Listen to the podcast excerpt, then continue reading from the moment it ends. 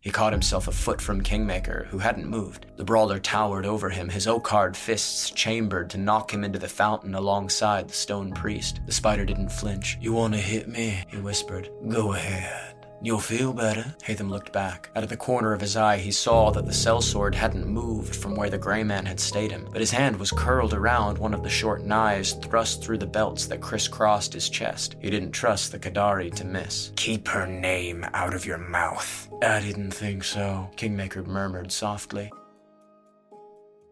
What's up, you guys? Welcome back to another episode. If you're not caught up yet, I will leave a link to the full playlist down in the episode description, so make sure to check that out there. If you're not subscribed, make sure to do that and hit the notification bell and let me know what you think of the episode down in the comments. All right, on to the good stuff. I'm Josh Call, and this is Last Coliseum.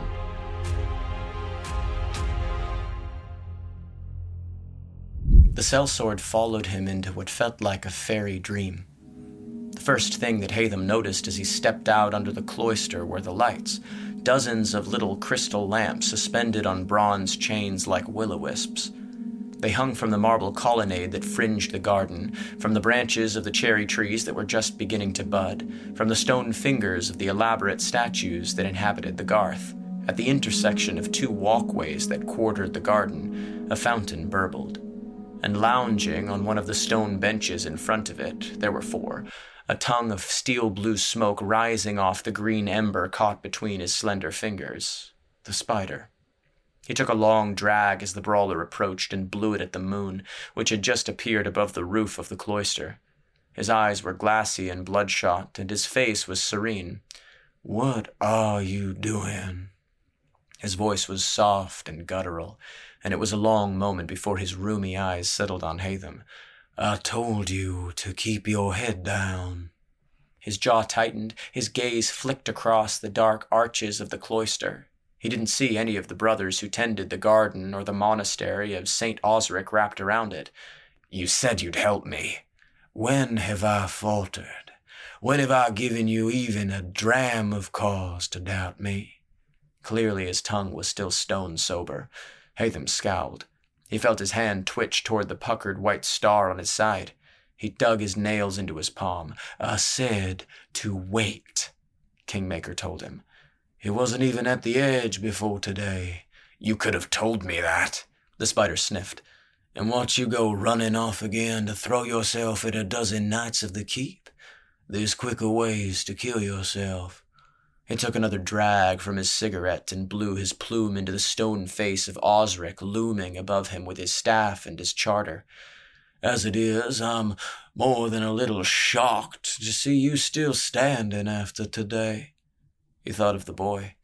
After his blood had cooled, and all the more so after they'd clambered out of the sewer, he'd reflected that if it hadn't been for Lee, right now he'd be in a cell. Or worse, for the first time, he felt perhaps a tiny trickle of gratitude that the thief had been there when he had. I can look after myself, he told the spider. Ah, the gray man replied, and damn the wreckage you leave in your wake. This is bigger than you, Haytham. The shit on your boots soils my linens. Of course. Kingmaker was only ever worried about his own damned self, wasn't he? What Haytham's actions meant for him. As if reading the brawler's thoughts, the spider sighed. Suppose it's too much to ask you to remember old loyalties. He jabbed two fingers at Haytham, using the still burning nub of his cigarette like a pointer. So think of Amatha. It puts the girl in danger when you step out of line. He grit his teeth and didn't answer. The whole bloody business with Amatha made his stomach sour. She wanted nothing to do with him. He should have been pleased. He'd resolved when he came back to keep a mile between them, hadn't he? But even so, there was a part of him that ached when he looked at her. The part that had dreamt up vivid fantasies all those long years on the hardpan, only for them to shatter and sink on the jagged rocks of reality. She'd moved on without him. He'd do well to do the same. Kingmaker cocked his head slightly. What? An impish smirk played across his mustachioed lips. Got a couple of farmland fillies you haven't told me about? The brawler took one sure step toward him across the flagstones. Watch where you're walking, old man. He heard the sellsword's feet whisper along the walkway behind him. The gray man held up a hand to stay him. His eyes never left Haytham's. I'm glad to hear it. There's a list of nobles as long as your arm, eager to make your Mrs. Cliffside. He brought the cigarette up to his lips and hesitated. Course, that's not counting the ones just looking to bend. Haytham snarled. His vision flashed red. He thundered down the path in three strides, knocking one of the little lamps off its hook. It shattered on the flagstones and sputtered out, narrowly avoiding setting the monastery and the rest of Cliffside ablaze. He caught himself a foot from Kingmaker, who hadn't moved. The brawler towered over him, his oak-hard fists chambered to knock him into the fountain alongside the stone priest. The spider didn't flinch. You want to hit me? he whispered. Go ahead. His breath was smoky and saccharine. You'll feel better. Haytham looked back. Out of the corner of his eye, he saw that the sellsword hadn't moved from where the gray man had stayed him, but his hand was curled around one of the short knives thrust through the belts that crisscrossed his chest. He didn't trust the Kadari to miss. He looked down at the spider. Keep her name out of your mouth, he murmured. He shot an acid glare at the sellsword as he marched back from the stone bench, crystal fragments crunching underfoot. The mercenary stared coolly back at him and didn't let go of the knife until he'd retreated ten steps from the gray man. I didn't think so, Kingmaker murmured softly. When Haytham turned, he was watching the brawler, teasing out the barbed tip of his mustachio between his fingers. The bluish cloud filtered up through the trees and dissolved on the night breeze. It'll be harder now. I hope you know that. He'll be on his guard. Hatham opened his mouth to reply. The gray man held up a hand and demanded, I'm not saying I can't do it, but I need you to trust me. He flicked his fingers toward the cloister through which they'd come. You can't run off half knocked again.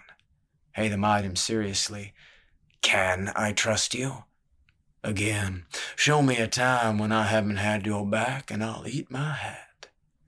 Once more the brawler's mind flashed that night in the alley, when the spider stood by while his lifeblood trickled out. Kingmaker's eyes narrowed, as if reading his secret thoughts. Let's remember who made sure you walked away that night, he said, rising unsteadily to his feet. Who's been providing for Lady Moonrise all these years? I did that for you.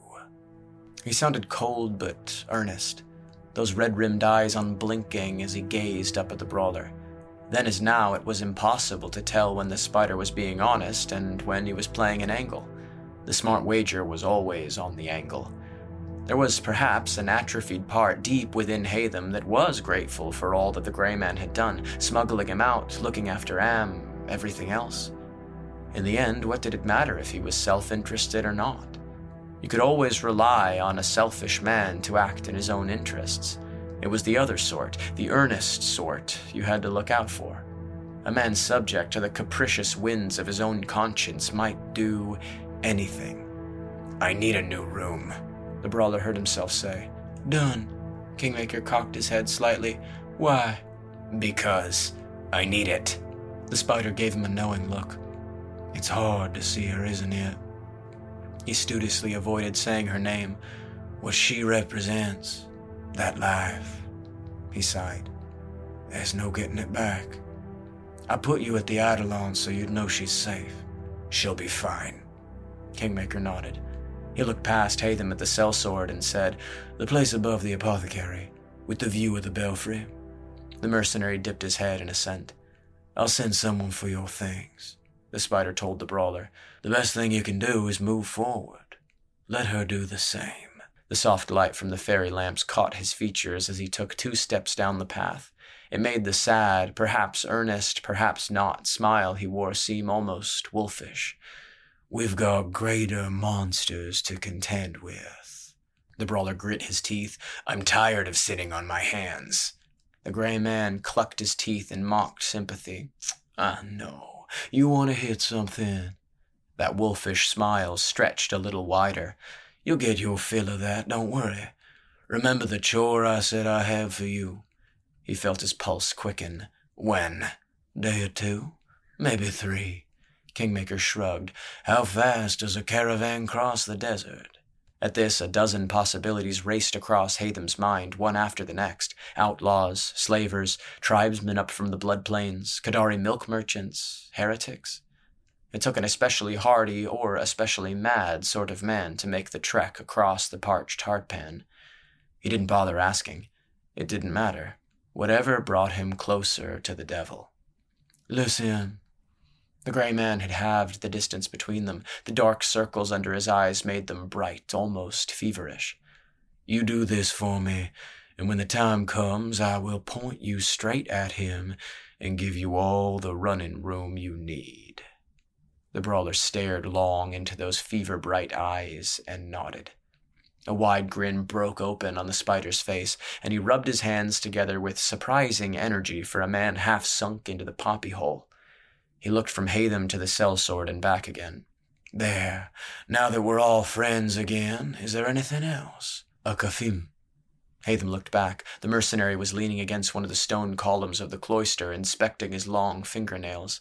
Kingmaker nodded. The boy. Haytham's head snapped back to the gray man. He fought to keep his face blank. Who is he? The brawler's lips pursed. He did me a good turn. I should think so. By rights, you should be in the stocks right now. Or a noose. How long have you been running around with him? Haytham noticed with some pleasure the twitch in the gray man's fingers. Nervous. The spider rolled his eyes. Only my bowels, Kingmaker drawled. But if there's someone else contending for your interests, I should think I have a right to know who he is. The brawler watched him squirm for another few seconds. He's no one, he muttered at length. He wants to help. With. Haytham didn't say. He didn't need to. The older man's face dropped. You told him. He guessed. Haytham saw the spider's jaw tighten just before he gave his back to the brawler. He spat something in Kadari. The sellsword answered in kind and laid a hand on the butt of his short sword. The gray man growled something else, then turned on his heel to face Haytham. Let's bring him in. The brawler looked at him askance. The spider smirked. It looked forced. He's offering to help. Let's see what he's made of. Haytham looked back at the sellsword, whose hand was still curled possessively around his sword hilt. Don't hurt him. The mercenary didn't react. Perish the thought, objected the gray man, but I never work with someone without first having the proper leverage. Bringing him in is a good start. The proper leverage. He didn't like the sound of that, nor what it meant for him, what sort of leverage Kingmaker might use to keep the brawler in line. He'd already caught a knife once when he dared to fall out of step with the brethren. He reminded himself to mind his back with the spider. Kingmaker would only keep him around so long as he was useful. And if the time came when he wasn't, Haytham had to be ready to strike fast and strike hard before the gray man could retaliate. He hoped it didn't come to that. He saw a couple of Osric's monks as he strode through the darkened monastery on his way out. Their faces were made skeletal by the dancing shadows thrown by their candles. A hand caught his arm at the top of the steps outside. They twisted down to the city proper, where lamps hung like torch bugs in neat rows along the wider boulevards. It was the sellsword. He was standing one step higher than Haytham. He looked down into the brawler's eyes and muttered with only the slightest accent, If you ever touch him, I will break you. He jerked his head back toward the Garth. Haytham blinked. He hadn't heard the sellsword speak in the vulgar tongue before. He recovered quickly and regained the step on which the mercenary stood. He loomed half a hand taller than the sellsword. They clasped forearms. Haytham felt the bulge of the dagger strapped under his leather bracer. He pulled the Kadari close and said in his ear, I'll be ready. He felt the sellsword's eyes on the back of his neck all the way down to the city. Braden waited until Randall and the brawler had disappeared into the monastery. The sweet milk made it feel as if his body had been dipped in liquid warmth. When he returned to his perch on the bench, it was with the slow, shuffling gait of an old man, though for now he didn't feel all the familiar aches that crowded his tired joints. He saw the green ember of his cigarette between the flagstones where he'd dropped it. A wisp of smoke still rose off the end of it. He eased himself down with one hand on the bench for support and picked it up with two fingers. The nub was halfway to his lips, and with it golden oblivion, when the sellsword's voice broke the stillness behind him. I didn't like that. His lips were a colorless line, the closest Randall ever came to an outright scowl. He'd almost run Haytham through when the brawler came at his master on the bench, even after Braden had forewarned him. I told you he's in control, Kingmaker replied. I can use him. It was close, though. There'd been a moment, just a moment, as the Reaper bore down on him when Braden's confidence had wavered. He held his hand up again and saw that it was still trembling. Randall might have run the bastard through, but that wouldn't do much for the Grey Man if Haytham dashed his brains on the edge of the fountain, would it? He sat there under the splayed arms of St. Osric and watched the moon creep higher through the budding cherry branches. Randall drew a few steps down the path, paused, one finger tapping his thigh where one of his many knives were strapped. Well, go on. Out with it, the gray man murmured. You're making me nervous. Kaidake basefat. Braden sighed. The edges of his vision were starting to cloud over. He took one last pull of sweet fire from the cigarette, ignoring the look of thin distaste from the sellsword. I might have to, he admitted, or else kill him. He's not the sort to lay aside old grudges. He flicked the ember over his shoulder and heard it hiss between the saint's stone feet. He imagined one of the monks peering down from his cell and shaking his fist in pious rage at the gray man. So what? He'd all but built the damned fountain. Randall laid a hand on his hilt. Uma. Braden raised his eyebrows. Aren't we bloodthirsty? The sellsword didn't react. Save it for the nation. You'll need him to have your back. Even from the depths of the poppy hole, the thoughts of retaliating against Shiloh, cut for cut, crown for crown, made his pulse quicken. There was a wonderful kind of irony in wielding the Reaper as his weapon against the piglet. This opening salvo wouldn't be enough to drag their conflict out into the open, not yet. Neither of them wanted to force the other brethren to choose a side. They were like archers trading volleys as their armies moved with slow, relentless purpose toward that beautiful, bloody clash. It'd be one for the minstrels.